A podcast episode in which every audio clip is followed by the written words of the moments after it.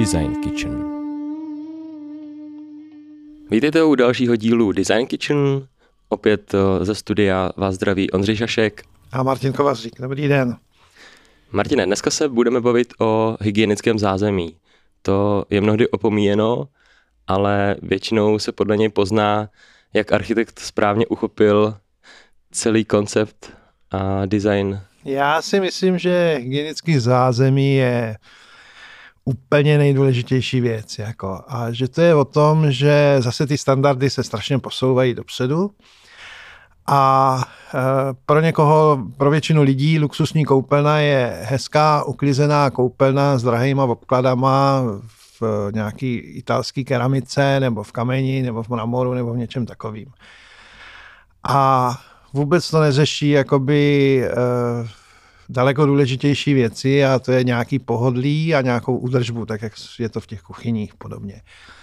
Jo, čili bod první je, že eh, třeba já jsem nikdy nepochopil eh, dvě umyvadla vedle sebe, jako jo, v těch koupelnách jako symbol takového toho luxusu a rozežranosti, pokud to jedno nemá sloužit k namáčení spodního prádla, protože si nedovedu představit, eh, že si paralelně budu s partnerkou čistit zuby, jo, současně. Tak možná záleží na počtu dětí. Eh, samozřejmě, jo, to, k tomu se dostaneme. Čili podle mě jako hygiena je, jako hygiena má zůstat v nějaký drobný intimitě, protože eh, jsou činnosti, kde prostě chlap nemá být, že jo, když se dáma maluje, nebo když se prostě dává po ránu, po těžké noci dohromady, stejně tak jako já nesnáším, když mě někdo veze do koupelny a se holím, protože se holím klasicky ještě eh, žiletkama, prostě když mě někdo vyleká, tak je velká šance, že se říznu.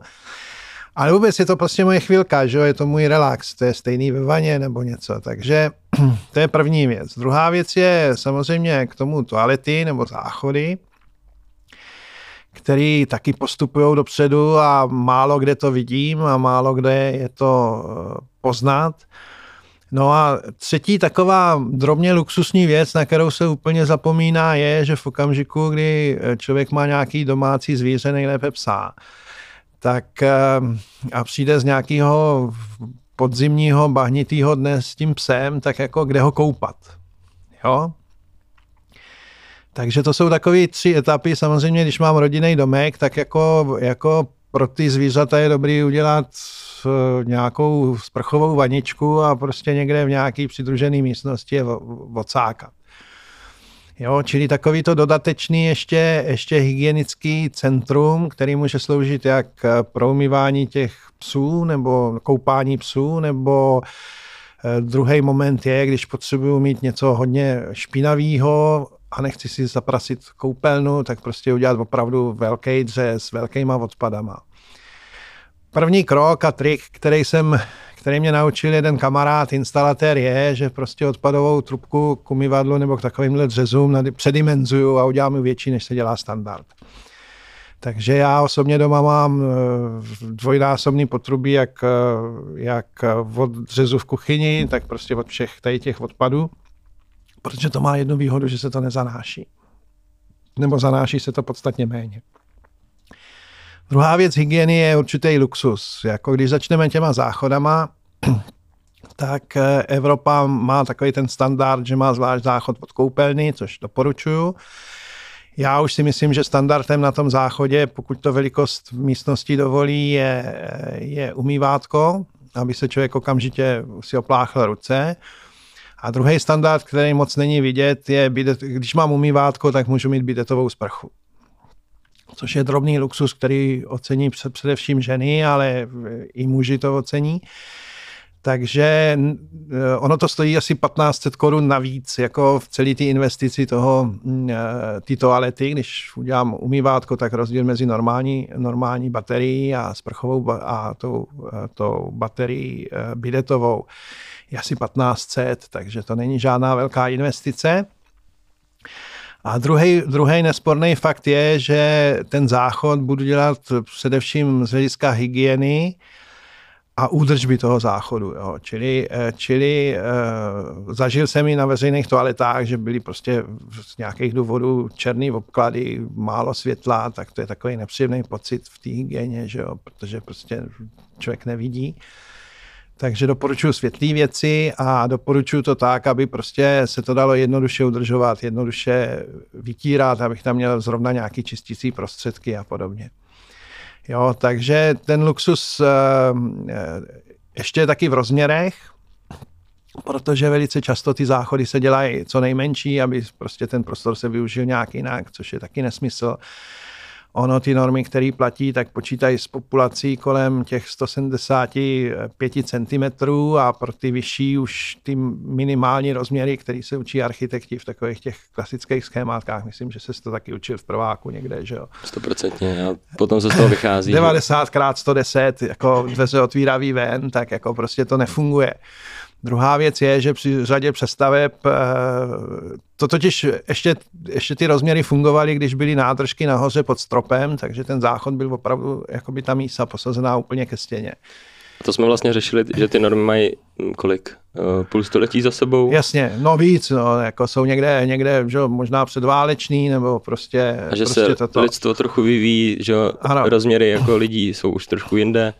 No a druhá věc je technologie, že vlastně místo té splachovací nádržky na vrchu, tak eh, máme geberity, které užerou z toho prostoru, pokud ho nezasekám do zdi 10 cm.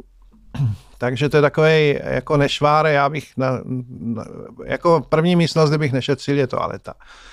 Jo, prostě opravdu eh, jako zavěšená toaleta by se dalo pod tím lehce vytřít, eh, umývátko, bidetová sprcha, nějaký uložený prostor na čistící prostředky, abych nemusel chodit nikam, protože když jdu někam, tak už to zapomenu vyčistit nebo prostě musím někam jít.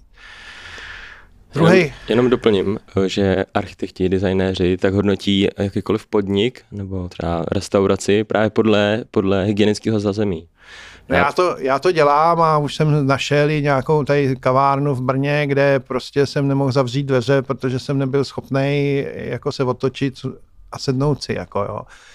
Takže, takže já mám spíš pocit, že architekti na to zapomínají a že prostě tomu nevěnují velkou pozornost, protože prostě mm, eh, je to takový to, že to se nějak udělá. Přesto jako, že ta hygiena u toho povětšinou gastra, u gastroprovozu je velmi důležitá, že jo? A jako aby se ten zákazník, člověk, co se přijde najíst, eh, cítil jako dobře. Jasně, Jasně. On třeba jenom teďka jsem si vzpomněl, jak si říkal tu barevnost, radši světlejší jako odstíny, tak možná mně přijde, že jako mm, teďka se setkávám dost uh, na hodně místech právě třeba s tmavýma obkladama.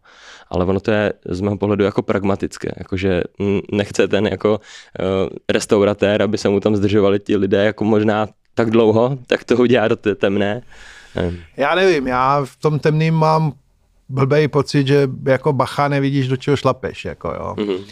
Takže, takže a e, to je pro mě, pro mě osobně to nepříjemný. Jako. A vím tady v Brně v, kava, v kavárně, kde prostě jsou opravdu naprosto černý toalety i s těma předsínkama a ještě navíc to není přesvětlený.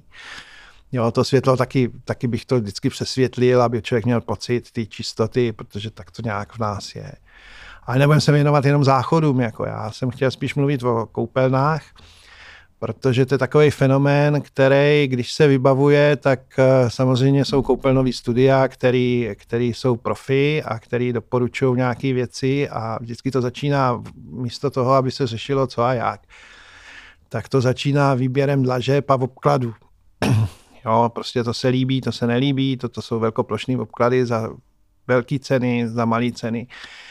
Já osobně si myslím, že to je úplně podružná záležitost. Jo, protože e, obklad je jenom výtvarný ego, který stejně časem se okouká, jo, jako, takže, takže to, co teď procesu nadšený, tak po chvíli zůstane jako normálka standard, takže je to úplně jedno. První krok v té hygieně si myslím, že je údržba té koupelny, jo, protože prostě to je alfa omega všeho. A tam záleží na tom, s jakou vodou pracuji, protože třeba v Brně údržba koupelny z prchového koutu je oprus, protože tady je hrozně tvrdá voda. Jo. Takže budu, jestli, když zvolím lésk, tak na tom bude všechno vidět. Když zvolím mat, tak ta tvrdá voda na tom vidět nebude, ale pak najednou zjistím, že tam mám milimetrový povlak sanitro. Druhá, druhý aspekt, který je strašně důležitý a často se podceňuje, je osvětlení. Jo, protože e, často se člověk setká, že v koupelně je nějaký centrální světlo, maximálně nasvícení zrcadla, ale málo kdo uvažuje o tom, že když člověk vleze před zrcadlo, tak by měl být osvětlený pokud možno intenzivním denním světlem nebo uh, umělým světlem v barvě denního světla. Aby se to neskreslovalo. V okamžiku, kdy dám víc modrý světlo, to znamená nějaký studenější světlo, tak vylezou všechny pupínky a samozřejmě vypadám příšerně. V okamžiku, kdy dám moc teplý světlo, tak je to pravý opak, zase vypadám jako opálený eh, někde ze Sicílie. Takže od moře, tak eh, to je špatně. A druhá věc je, že často se pracuje s tím, že to světlo je nad, nad eh, zrcadlem nahoře, to znamená, že si vlastně dámy, když si malují oči, tak to dělají ve stínu, protože to obočí hází stín. A chlap, když si holí karak, tak ho má ve stínu a vidí na to blbě. Takže eh, je potřeba s tím pracovat, aby to světlo bylo pokud možno hodně rozptýlený, aby neházelo nějaký stíny. A druhá věc je, aby rovnoměrně nasvítilo tu tvář, která se kouká do toho zrcadla. Teď si krásně představu takový ty uh, světýlka, žár, žárovky, uh, kdy, když se jakoby v maskérně připravují jako herci, herci na scénu. Jasně, a tam, tam ještě mají navíc velkou intenzitu, že je to mm. přesvícený což je taky důležitý, ta intenzita, aby to prostě nebyly nějaký jenom mihotavý světýlka. Jo. A to je strašně důležitý o tom uvažovat a mít s tím nějakou zkušenost, protože prostě ani, ani takový ty zrcadla, který mají zabudovaný nějaký osvětlení, e, sami o sobě nejsou úplně ideální, pokud nejsou profi. A kdo fotí, tak ví, že na focení portrétu nejlepší přidaný světlo je takový ten kulatý, eh, kulatý něco jak blesk, přidaný světlo, který se dává vlastně nasazuje na objektiv, protože to svítí přímo na toho člověka a eliminuje to ty stíny. Takže tady je to něco podobného. Druhý bod je, že jako v té koupelně jako co je ten luxus, že jo? Jako každý, každý, když se s někým bavíš, bavíš se s klientem, tak chce luxusní koupelnu. Jako. Tak první věc je, že luxus je, pokud uvažuji o tom, že si udělám podlahový topení elektrický, aspoň u vany, nebo kde lezu ven bosky, Druhý luxus je takový zvláštní třeba pro koupelny v paneláku, já jsem se s tím setkal v Japonsku, že aby se nemžilo zrcadlo. Jako jo. To je takový častý problém, pokud ta koupelna není odvětraná přímo, že se mlží zrcadlo, tak Japonci to vymysleli úžasně, protože tu elektrickou topnou rohož dali na to zrcadlo ze zadu. A v okamžiku, kdy rožneš světlo, tak prostě to zrcadlo se vytopí na pár stupňů teplejš a nemlží se, jo, což je nádherný trik, který prostě... Skvělý trik. Který eh, jako jsem tady vůbec neviděl, přitom to mhm. stojí pár korun dala by se použít topná folie pro terária třeba, jo, která stojí asi 150 korun. Uh, takže to jsou takové ty drobnosti, které prostě člověku zpříjemní život. Nemůže se mi zrcadlo, stoupnu si na něco teplého. Uh, potom ta vlastní hygiena je nejen o tom, uh, o tom umyvadle, ale vlastně o věcech poskládaných kolem. Jo, jako, protože Eh, vůbec začíná to asi v uvažování, když dělám bydlení, tak začíná to v uvažování, jestli velkou koupelnu, malou koupelnu, jestli jednu koupelnu nebo dvě koupelny. Jo, pokud budu stavět barák, tak určitě, určitě eh, jako se přimlouvám pro to, aby těch koupelen bylo víc, tak jak je to standard třeba v Americe, aby eh, pokud ti partneři nejsou 20 letí a zamilovaní, tak prostě se přimlouvám pro to, aby každý z nich měl svoji koupelnu, případně ještě třetí nějaká, nebo já nevím. Jako samozřejmě malou, jo, ale je to prostě takový to intimní místo, zalezu tam, jsou tam. Druhá věc je, že technologicky uh, se často potkávám s tím, že vana nebo sprcháč, jo. tak já si myslím, že je dobrý mít oboje. Pokud mě to dovolí dispozice zase mimo paneláky, tak, eh, tak eh, Jsou spocený, rychle se potřebuju osprchovat, vlezu do sprcháče, chci si užít relax, vlezu do vady. Málo kdo ví, že e, masážní vlny s tryskama, tak potřebují ten sprcháč, protože ty trysky se, jsou velice citlivé na zanášení šampónem a tukem a zbytkama prostě kůže. Takže proto ve všech těch fitkách, kde jako člověk leze do, do nějaký ve wellnessu, kde člověk leze do výživky, tak se musí předtím osprchovat. Takže nejde to používat jako normální vana, buď jedno nebo druhý. A to si myslím, že eh, je takový nešvár, ale na to každý přijde, když si koupí masážní vlnu, vanu a, a přijde čas, kdy se prostě ty trysky ucpou a bude mít nějaký servis, tak si to uvědomí. Za poslední dva roky jsem uh, vystřídal asi tři byty a na dvou z nich byly masážní sprcháče. S vanou jsem se jako nesetkal už hodně dlouho. Třeba. Jasně. Masážní sprcháč je super. Jo, to si myslím, že je výborný, výborný, protože vlastně Uh, tam se to ani nemůže zanášet, že jo? protože tam to není cirkulace vody, ale je to prostě, ta voda odtíká. Takže to je, to je velký luxus a myslím si, že to je opravdu strašný krok vpřed. A ještě k té otázce, jestli sprcháč nebo vanu, protože většinou lidi bojují s místem, má jednu koupelnu a říkají si teda buď to nebo ono, tak si říkám, že je třeba jako vždycky zhodnotit ten životní styl, jak člověk funguje. Že? Přesně tak, no. no. Jako samozřejmě, samozřejmě pro relax ta vana je úžasná i pro to partnerský soužití pořád mám před očima Juliu Roberts no, v, v Pretty Woman, že jo, v těch bublinkách s tím šampaňským a s těma jahodama. Takže pro romantický... Když mám, když mám dva, dvě kákáčko, tak tam asi prostě tu velkou vanu nenacpu, no. Já jsem dokonce někde viděl opublikovaný někde v Paříži, u nás to nedovolují normy, ale chlapík měl e, garzonku velkou, teda nějaký loft. A naspal to tam. A měl to prostě tam. měl tam vanu prostřed obýváku, že jo. Jo, což jako, jako prostě zvaný kouřit Havana a čumět na televizi, to je to je podle mě ten správný luxus. Jsem to skvěle zhodnotil, to, co potřebuje jo, prostě. Přesně tak, jako.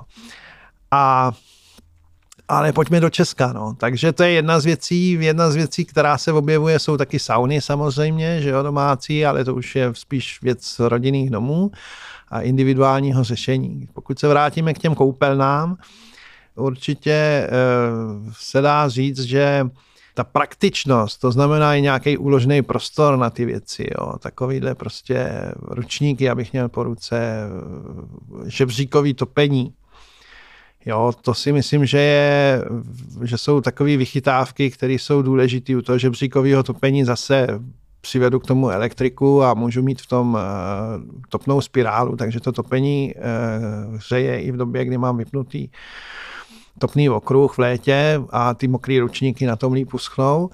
To bych možná řekl, jako, že je první jakože uh, aspekt, který bych jako hodnotil, že to praktičnost, no. pak údržba a pak to osvětlení. No, jasně. Že jako v tomhle pořadí bych to asi... Určitě, určitě, jo.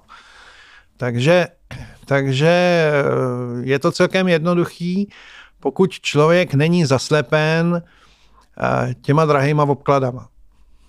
Jo. Eh, samozřejmě ty povrchy eh, se dají použít různý, dají se dneska použít moderní stěrky, epoxidové stěrky, to je jenom otázka financí. A z hlediska praktičnosti samozřejmě jednolitý povrch je daleko lepší než, eh, než nějaký drobný kachličky, protože v těch sparách jako se drží špína, může tam časem vznikat plíseň a tak dál. Jedna z věcí, která lze dát do nějaké koupelny, tak nemusí to být vždycky jenom tvrdá podlaha. Ehm, dá se tam položit vinyl nebo marmoleum, byť všichni říkají, že ne, ale jako ono v podstatě na těchto podlahách nesmí stát voda. To znamená, když vylezu z vany a, a prostě po málo kom stojí, stojí voda na podlaze dva dny, že jo. Takže se dá použít i nějaká měkká podlaha, skvělý je jako uvažovat s tou větratelností toho prostoru, že jestli tam sráží ta voda, pokud to dispozice umožní, jakože není ta koupelna uvnitř, tak je skvělý, jako, když se s tím počítá. Určitě, určitě. Ale přírodní větrání. Eh, já musím říct, že já mám doma koupelnu asi eh, třikrát tři a půl metru uprostřed dispozice, protože jsem přistavoval a ta koupelna, která měla přirozený okno, tak tak jak si to okno se ocitlo v jiné místnosti a jako, jako ta vlhkost není až takový problém. Jo, pokud člověk pracuje s tím, že ty obklady nejsou až nahoru, mm. a že jsou do nějaké výšky dvou metrů a zůstane tam prostě nějakýho tři čtvrtě metra, metr, půl metra, 60 cm, to je jedno, uh, vomítky, která absorbuje jakoby tu vlhkost a zase ju, zase ju vypudí ven, tak i když eh, člověk si dá úplně horkou sprchu a páří se tam hodně, je tam hodně páry, tak uh, Není to, to je, to je až ten poslední problém, si myslím. Jo. A to myslím, že hodně, hodně lidí neví, proč jako v těch koupelnách jako není všude obklad.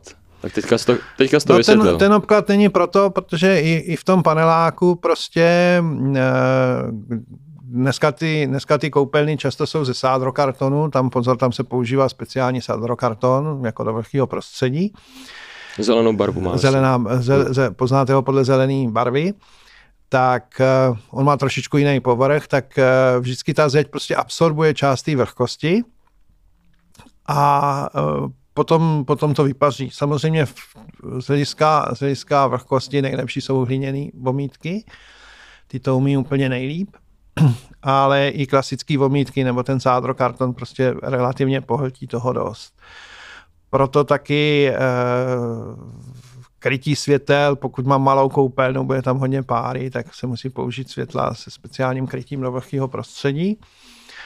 A pozor ještě pro všechny, eh, pro všechny projektanty a pro všechny, eh, projektanti by to měli vědět profici a takový ty poloamatéry, eh, elektrika v koupelně má svý specifika, a někde prostě nesmí být zásuvka. Teď jsme řešili nějaký byt, kde klient, klient si přivedl zásuvku, prostě stoupne si ve vaně a může do ní sáhnout, tak samozřejmě dělá, dělá se tam revize elektriky a revizák to okamžitě, okamžitě uh, nařídil prostě odstranit. Takže uh, ne všechno jde, že jo. jo, ale uh, tak, jak jsme se zhodli, nebo jak, jak, jak říkám, ten luxus je v tom provozu a v tom úklidu a všechno ostatní není důležitý, jako, nebo je méně důležitý. Jo, musíme si taky uvědomit, že koupelna je intimní součástí toho bytu, takže tam zrovna ty návštěvy nevodím, takže se nemusím camrat tím, že mám zlatý, zlatý kohoutky. Ale nic proti zlatým kohoutkům. Máš doma zlatý kohoutky? Ne. A už se někdy zažil? Ne, ale vím, že v Dubaji v té plachetnici, že jo, v, jo, tom, v tom velkém hotelu jsou opravdu zlatý kohoutky, jako jo, jako ne, ne leštěná mosas. Že tam člověk si jako domů nebere suvenýr jako vidličku stříbrnou, ale zlatý koutek. Češi, jo, ale jo. možná tam Češi nespí. A Jedna z věcí, kterou, na kterou musím poukázat, je samozřejmě baterie, protože uh, ty vodovodní baterie mm, časem odchází v závislosti na tvrdosti vody. Já mám tu zkušenost z Brna, že prostě přestože jsem kupoval na počátku drahý značkový baterie německý, tak prostě těch 15 let je top životnost a, a v podstatě se musí vyměnit, protože to zanešení tím kamenem je obrovský. Přestože píšou, že to, ne, že to na to nemá žádný vliv a že jsou prostě, prostě proti tomu odolní. Takže to je jedna věc. Já osobně jsem se vrátil po všech těch eh, super bateriích, míchacích a tak, tak jsem se vrátil ke klasickým dvou kohoutkům, takže, takže protože jsem zjistil, že si člověk nejpřesněji namíchá vodu pomocí teplá studená, jako otočný kohoutky a hotovo. Jako. Mně se ta mechanika taky líbí pořád nejvíc. Jo. Takže, ale to je vkus, individuální vkus, jenom prostě eh, zase v tom designu těch baterií je taková zajímavá věc, že ten design, že designéři občas mně připadá, že eh, do sprchy moc nelezou, protože eh, takový ty hladký válce, když je člověk namydlený a teď potřebujete utáhnout, pustit vodu a ono to začne prokluzovat, protože mhm. prostě prostě je to jenom válec, kterým se má otočit a teď to má nějaký odpor, tak to si myslím, že blbě. Já jeden z důvodů, proč jsem se vrátil k těm kohoutkům, je tady tento. Jako, jo. Hezký, Martine. Je super, že jsi jako dostal lehce k tomu životnímu cyklu koupelny. Mě by třeba zajímalo, všechno jsme to brali tak jako by koncepčně od návrhu, ale teďka, když má člověk jako ustávající koupelnu, aby tam udělal nějaký změny, dostávám se k rekonstrukcím a upravám třeba prostor, tak jestli jsou tady nějaký fígle, který uh, který by člověk jako mohl využít. Mně napadá třeba první, a to třeba je spojeno jako s úsporou vody, na, na což se teďka jako z ekologického aspektu docela kouká, je takový jako no, filtr u odtoku, že se nasadí prostě a e, jakoby zreguluje se průtok e, u kohoutku. Tak to moc lidí nezná, ale je to taky jakoby jaká možnost, jak, e, jak omezit ten jako prout, jo, nebo respektive yeah. nedostane se tam tolik, to, tolik jako toho skupenství té vody, přičemž prout je stejný. Já teďka nevím, jak se to jmenuje, tady, tady, jo, ta, jo, tady ten dílek. Jo, já nevím, já jako, eh, jako mně to připadá v těch domácnostech, jako že by ta voda musela týct furt, aby tam byly nějaký prostě úsporný, mm-hmm. nějaký, nějaký efekt. Jo, já si myslím, že eh, co mně se líbí, jsou sprchy typu ten padající déšť, jako, protože to je velice příjemný, ale, ale ta spotřeba vody je především odvislá od toho, jak dlouho mám puštěný ten kohoutek. Jako, jo. No to bez pochyby. Jo, takže, takže pokud si zvyknu na to, že ho zavřu, otevřu, zavřu, otevřu, tak jako prostě, prostě tam, tam nějak šetřím a podle mě tady ty všechny vychytávky, eh, nejsem si jist, nikdy, nikdy jsem je doma nepoužíval, nevím o nich vůbec nic, nejsem si jist, jestli k něčemu jsou, nebo je to jenom obchodní trik a jak se projeví, ale připadá mi to takový to šetření, jako že ušetřím pár litrů vody a, a jako daleko víc procejbrám, protože mě nechám tu vodu týct mezi, mezi nějakýma, jako odskočím si, že jo, a tak dále. Chápu. Takže daleko důležitější pro mě je, a to, to se týká nové výstavby, že vlastně, já už jsem o tom mluvil eh, v kuchyních, v tom společném podcastu, že prostě eh, přemýšlet o tom, že jednoho dne eh, využiju takzvanou šedou vodu, to znamená, dneska, když mluvíme o cirkulaci vody v domech, tak je několik vod, že jo, je ta pitná, kterou beru z vodovodního řádu nebo ze studny, Potom je eh, takzvaná šedá voda, což je, což je voda, která se dá jednoduše čistit. Jo, čistím si zuby právě z té běžné hygieny, z umývání nádobí, eh, ze sprchování, eh, která vlastně může fungovat na domácí čistírnu a může se pouštět zpátky do toho oběhu, může se mixovat i s dešťovou vodou. A pak je, pak je žlutá voda, což je vlastně voda z močí, která se dá ještě taky čistit a filtrovat. A pak je takzvaná černá voda, což je teda ze záchodu z těch uh, tvrdých zbytků, jakoby, jo. A to se dá využít jako při hnojení? Ta se dá využít samozřejmě, samozřejmě se dá využít potom venku někde. No, přepadu újímky, že Přesně nebo... tak, jako žlutá, žlutá nebo ta černá voda prostě, nebo někdy se říká taky hnědá voda, tak jako prostě, prostě se dá využít na zahradě, ale co se týká ty recyklace u té šedé vody především, tak to si myslím, že je důležitý a že prostě pokud mám nějaký sklepní prostory, kde můžu mít nějakou čistírnu, nebo ju můžu zakopat venku a můžu tu vodu recyklovat, tak je to, tak je to jako, to je důležitý, že jo. Druhá věc je, že eh, když uvažuji o té vodě, tak samozřejmě, eh, samozřejmě záleží strašně na tvrdosti vody.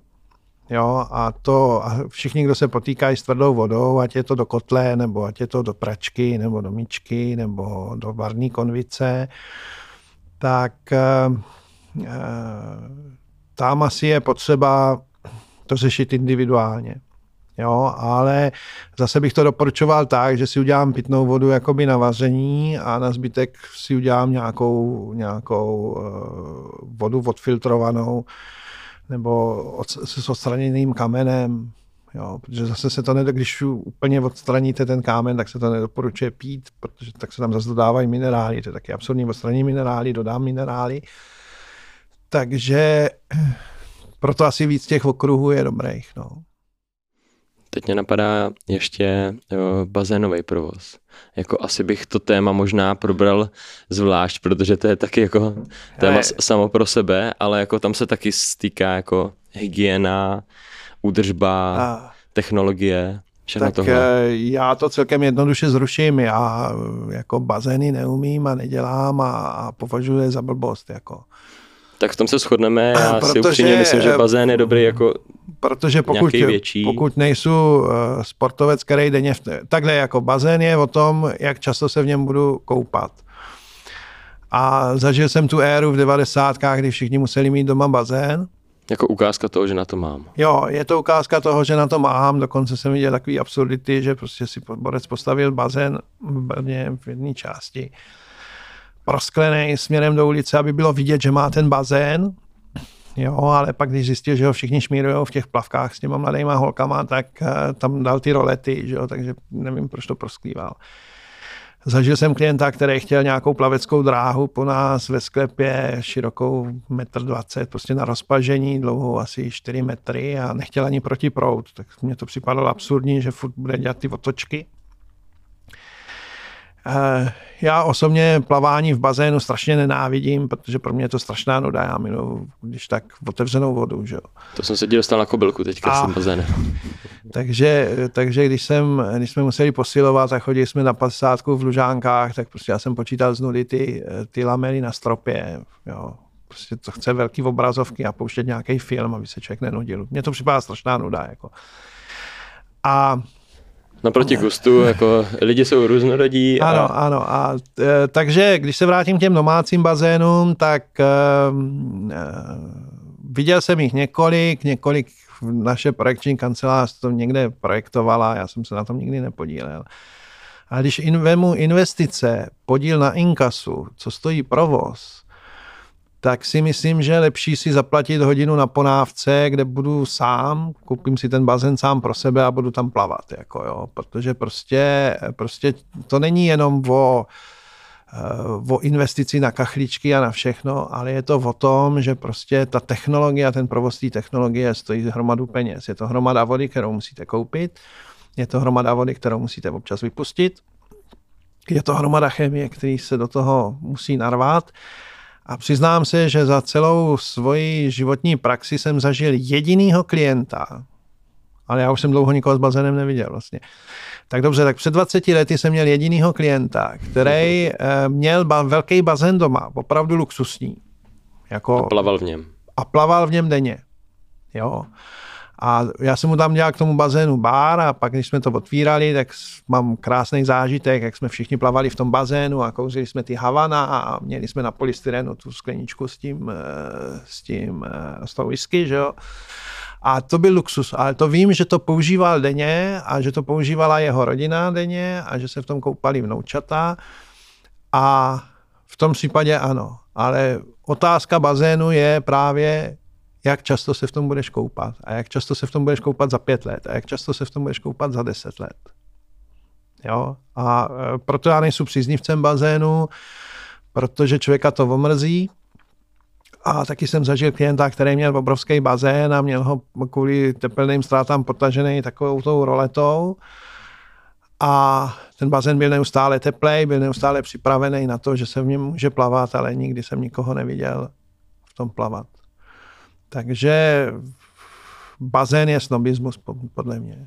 Zároveň to voda, která tam je, tak se musí točit, že jo, aby tam Ano. jako eh, ne, ne, ne se nemnož- nemnožily mikroorganismy, tak, takže jako. pořád tam cirkuluje neskutečné množství vody a to mě jako třeba na tom No to je jako to inkaso, to je to inkaso, o kterém mluvím, že prostě najednou to inkaso stoupne v zádově, protože se musí točit voda, ta voda se odpazuje, musí se doplňovat a pozor, tu vodu, když vypustím, tak je velký nebezpečí, že ty kachličky po čase začnou odpadávat. Jo, čili není to jenom jako, že ten bazén vypustím a nechám ho prázdný, ale on degraduje i v té prázdné podobě. Takže fakt dneska, když je taková nabídka wellnessu, když je nabídka prostě různých možností plavat v Brně, já nevím kolik bazénů, Kraví hora, velký bazén v Dužánkách, lázně ve městě, jo, jako, takže prostě přírodní koupaliště. Jo, radši bych z toho udělal něco jiného. Já bych, já bych tam udělal z toho radši místnost a stavěl tam železnici, třeba vláček obrovský, nebo autodráhu obrovskou a prostě relaxoval bych někde tak, jako. To Jo. jsme se dostali už eh, od té koupelny a záchodu trošku dál do přírody a tak. Eh, Martine, super. Já si bych viděl, že bychom měli končit, protože Ok. máme docela jsme se rozpovídali. Já jenom, jak jsi zmiňoval v průběhu podcastu, odkaz na ten společný podcast, tak já jenom doplním, že to je společný podcast s Ligou vozíčkářů, který si můžete poslechnout v některém jako z dalších nebo předchozích dílů. Vidíme, jak se podaří ho vyhodit ven. No a já jsem myslel ještě ten podcast s panem kuchařem, že jo, jak jsme se bavili a... o kuchyních, který snad touto dobou už je venku. S šéf kuchařem, panem Brázdou. Ano, ano, jo. Tak jo. Takže pokud nějaký závěrečný slovo, tak um, samozřejmě nechte si poradit v koupelnových studiích, ale nezačínejte vybíráním obkladů. Začněte tou představou, jako na co tu koupelnu potřebujete, jestli ji vůbec potřebujete a že já třeba mám chatu bez koupelny a sprchuju se v hadicí na zahradě, že jo, a nebo si chodím zaplavat do přehrady. A e, pokud budete mít e, v budoucnu nebo teď už nějaký zvířata, ty, především psy, že kočky za tu vodu tak nemusí, tak myslete i na ně, že prostě někde musíte očvachtat a vykoupat a že, že do té vany manipulace s velkým mokrým psem který eh, první, co udělá, je, že se odsepe, čímž nahodí všechno a všechny, tak je taky potřeba nad tím přemýšlet. Takže myslete na sebe, na své myslete na svý zvířátka no. no. a mazlíky bližní. A mějte se krásně. Těším se na vás při příštím podcastu. Naslyšenou.